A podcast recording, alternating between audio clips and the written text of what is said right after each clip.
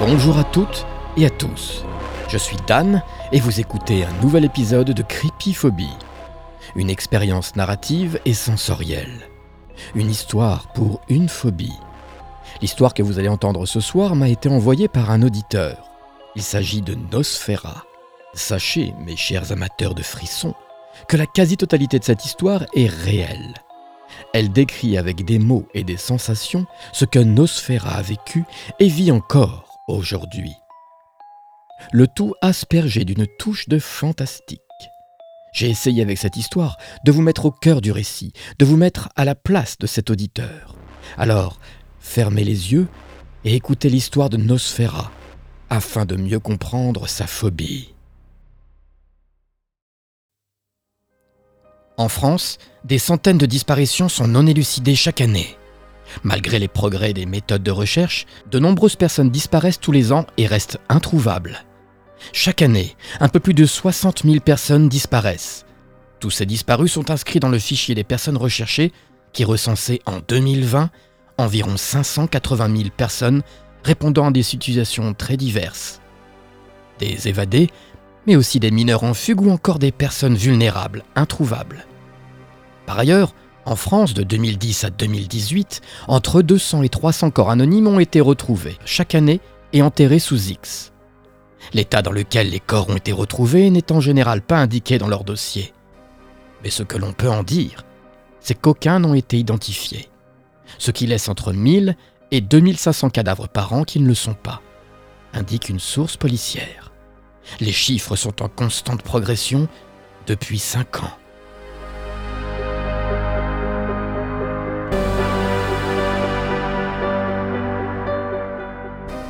Je sais comment il procède. La personne sort de chez elle, ensuite un groupe d'hommes et de femmes se rapproche lentement de lui ou d'elle, puis ils l'enserrent, de plus en plus, jusqu'à la bloquer complètement. Ils restent tous comme ça, quelques secondes, et quand ils cassent cet attroupement, la personne encerclée n'est plus qu'un amas de chair rouge et palpitant au gré des battements de ce qu'il reste de son cœur. J'étais un mec plutôt sportif et festif. Je dis j'étais car quand ça m'est arrivé, ça n'a plus été la même chose. Ce n'est plus pareil. Maintenant, je sais ce qu'ils font aux personnes qui veulent sortir et se mélanger parmi eux. Oui, avant j'étais à fond VTT. Randonnée, musculation, jogging, festival, concert. Le tout sans alcool ni drogue. Un jour, en descendant du tapis de course de la salle de sport, j'ai vu des petits points dans mon champ de vision. Je me suis dit, petite crise d'hypoglycémie due à l'effort. Rien de grave. En sortant de la salle de sport, j'ai eu à nouveau les mêmes symptômes. Mais cette fois, en plus, ça m'a fait l'effet d'un petit vertige. Je ne me suis pas inquiété pour autant. Je me suis dit que ça devait être lié à la crise d'hypoglycémie tout à l'heure. Arrivé chez moi, un vertige plus important, mais surtout plus long, m'a pris sous la douche. J'ai juste eu le temps de me rattraper à la poignée fixée au mur par l'ancien propriétaire. Je suis sorti de la douche et je me suis allongé sur mon lit. Je crevais littéralement de chaud. J'allumais le ventilateur et je suis resté en boule sur le lit, à sentir mon cœur qui commençait à se serrer, à se compresser. Au fur et à mesure des jours, les vertiges étaient devenus sans fin. J'ai essayé de me lever et j'ai eu immédiatement l'impression que tout mon centre de gravité se situait devant moi. Je partais en avant, tout le temps. Même quand je ne bougeais pas, j'avais l'impression de partir en avant. J'ai décidé de ne pas rester debout. Sur le moment, je ne savais pas si c'était une crise cardiaque ou un malaise sans grande importance. J'avais peur de déranger les pompiers pour rien, alors... Alors j'ai attendu. Ça s'est un peu calmé, du coup j'ai décidé à ce moment-là de rester allongé et surtout de me reposer.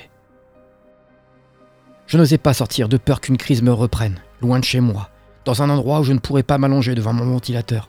Les gens me verraient m'effondrer au sol. Alors j'ai décidé de ne plus bouger.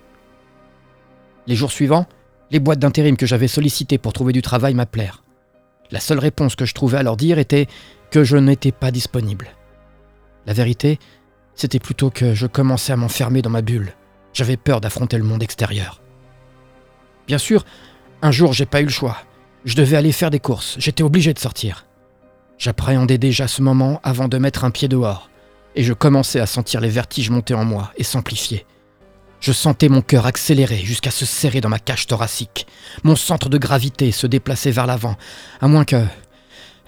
Non, à moins que ce ne soit mon esprit qui quitte mon corps.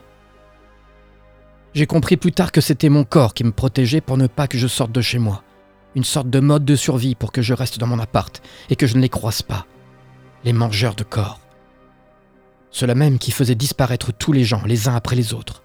Je les ai vus de ma fenêtre, celle de la cuisine qui donne sur la rue principale. Assis à la table, je dois poser mes mains dessus pour ne pas m'affaler.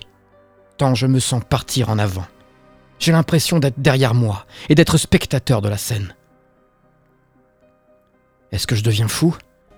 Est-ce que je vais me faire interner et bourrer de médicaments pour, pour me garder calme, végétatif, pour ne pas être une charge pour les infirmiers?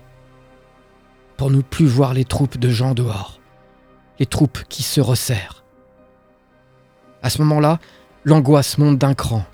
J'ai peur pour mon état mental, peur pour mon avenir, et j'ai le cœur qui accélère encore et encore.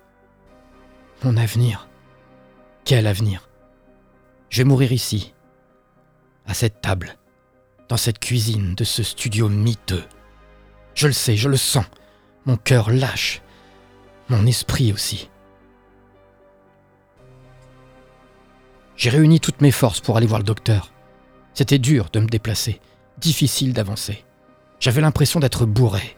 Mon champ de vision était réduit comme quand on roule à grande vitesse et que l'on ne voit pas les angles morts. J'avais l'impression de voir le monde à travers une caméra une simple image en quatre tiers, comme les anciennes télés à tube cathodique. Une image instable qui saute à chacun de mes pas. Je rase les murs, d'une part pour me tenir debout, et d'une autre pour ne pas me faire encercler. Arrivé chez le docteur, elle m'a fait un électro. Le cœur, RAS. Elle m'a fait une ordonnance pour aller voir un psy. Un psy. Un psychologue? Non. Un psychiatre. Ça y est. Le verdict était tombé. J'étais fou. C'était donc pas un arrêt cardiaque, mais bel et bien l'hôpital psychiatrique qui m'attendait. Peut-être au moins je serais en sécurité, enfermé entre quatre murs moelleux et immaculés. Avoir un rendez-vous n'est pas toujours chose simple et rapide. J'ai dû attendre deux semaines. Deux semaines où je ne savais pas quoi dire à mes proches de cette situation. Ça aussi, ce fut une source d'anxiété, ce qui n'arrangeait rien à mon état. Fort heureusement pour moi, le jour du rendez-vous, le psy m'a expliqué ce que j'avais. D'une voix monocorde mais sûre, il a prononcé ce mot avec lequel je vis à présent. Agoraphobie.